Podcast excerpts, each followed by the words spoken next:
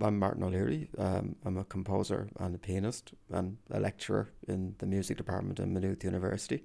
It began with uh, an invitation from Chris Morris, from the head of the department, uh, to write a piece to mark the 50th year of existence of the Choral Society. John O'Keefe then would be the conductor, and John, as the director of choral groups, was going to be involved as well.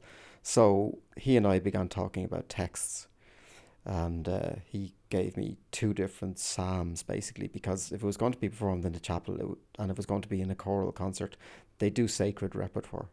It ended up being Psalm 94, which is quite an interesting text. John mentioned that there's uh, four lines, I think it's four lines in Latin on the floor of the chapel uh, taken from a couple of psalms as well, which he thought would be a good idea to include as well, because it would really particularize the place and its its sort of you know its central basis in Maynooth. Well, it resonated with the celebration of the 50th year of the Choral Society because it's come ring out her joy or our song to the Lord at the beginning, and that was like okay, well, there's a good beginning. Um, but also it it um, it moves on from that to sort of come in, let us bow and bend low, let us kneel before the God who made us, and so on. Um, and then it begins to get darker. Oh, that today you would listen to his voice, harden not your hearts. Ending up with um, your fathers put me to the test when they tried me, though they saw my work. And then for 40 years I was wearied of these people, and I said, Their hearts are astray, these people do not know my ways. Then I took an oath in my anger never shall they enter my rest. And that's where the text ends. I didn't just want to do um, purely a celebratory piece. It, it incorporated that celebratory thing at the beginning, but it also had more resonance in terms of doubts and um, it's it's a sacred piece. Is it a religious piece? That's a very dodgy dividing line to try and divide in.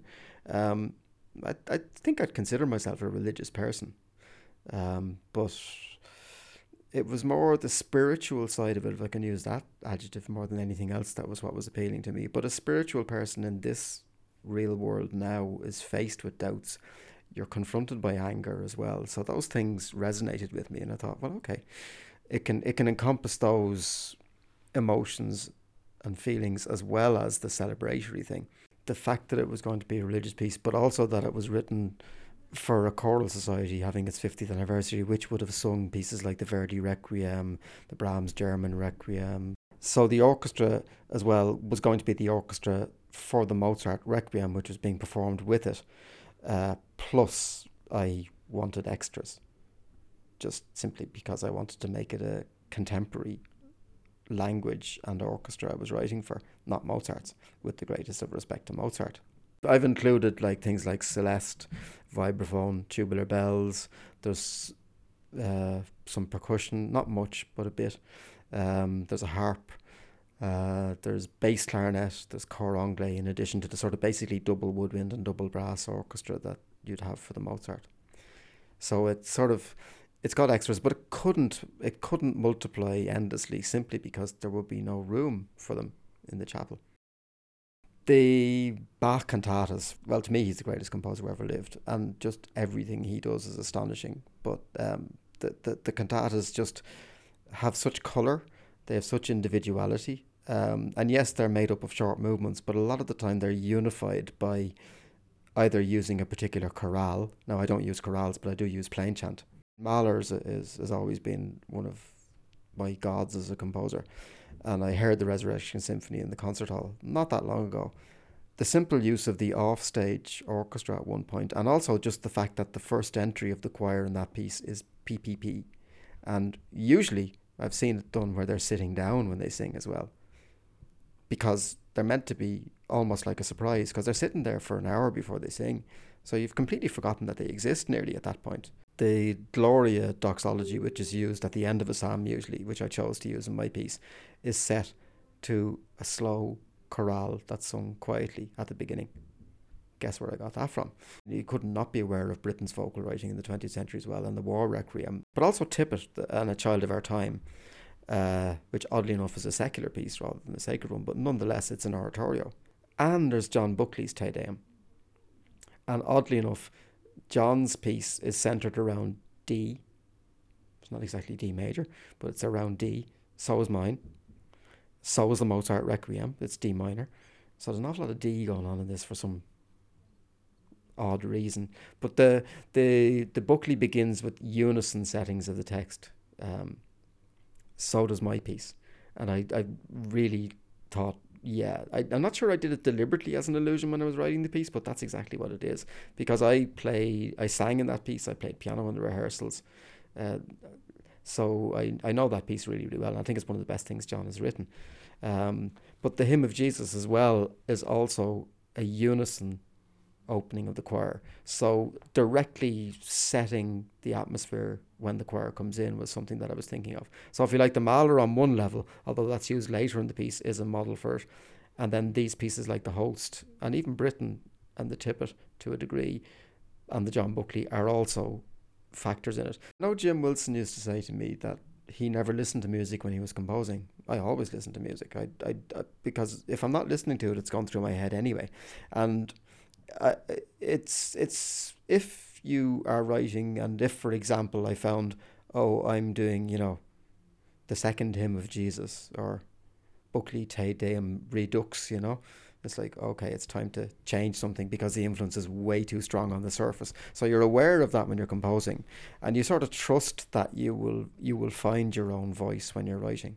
With a text it's maybe I hate to use the word easier it's more straightforward, certainly, than writing a, an instrumental piece because you're responding to the text in the music that you write. So that conditions what you're doing right from the start as a, as a matter of respecting the text and trying to provide an appropriate setting for it. If you're writing an instrumental piece, you're conjuring out of thin air sometimes, so it's very different.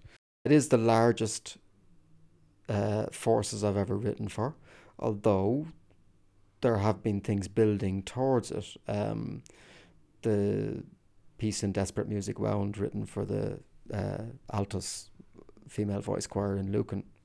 There was about 80 singers in that. I did a piece for Lucan Gospel Choir, um, Do Not Go Gentle, which was sung by them and a choir from Joy Singers from uh, Malta jointly in a concert. There was 100 singers in that, plus uh, me playing piano. That was performed in Sitges last year as well in October by three choirs so it's, it's almost as if I've been inching towards it, but not deliberately, but they were relatively short pieces. When you're writing, I think, this long a piece, there is a sense of, because there's a text involved, that can give you the the structural sense. I mean, what's definitely true in all the pieces I write is that I, I need to have a sense as soon as possible of what the likely structure of the piece is going to be. Um, so that I know where I'm placing ideas. And the text can help with that it's almost paternal. I feel a responsibility to it to make the best of what's there. So that's what I've been trying to do in the piece. Um, and in any piece I've written, really, whether it's a bass clarinet solo that's three and a half minutes long or four minutes, or a solo double bass piece, to like say the the blue toccata written for the piano competition, where it had to be five minutes. The length of what you have to write determines the inner proportions of what you do.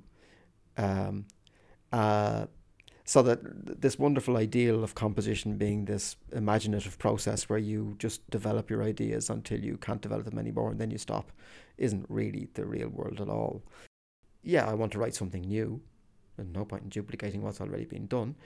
But I also value what's been done. And I, I, I, met, I mentioned this in a talk about my music I gave a couple of years ago that there was a dialogue with the music of the past in my music that I, I felt my music was me talking to the composers and hopefully sharing ideas with them. Because I don't think you can deny the music that you love when you're writing.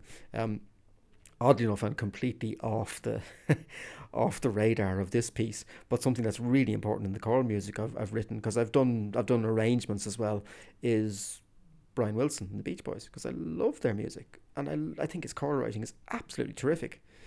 Uh, uh, there's nothing about surfing and about cars, unfortunately, in the psalm text, so I wasn't going to fit that into it. But I you may well hear that his language it could be there somewhere. I don't know. I don't think it is. I'd never be afraid of not so much writing in the shadow of something, but knowing what the influences are. I think if you're aware of what they are, well, then that helps you to, if you like, transcend them or move beyond them as well, because you're aware of this is really close. I suppose it's what you want to do is to to challenge as well as dare I say entertain in a sacred piece.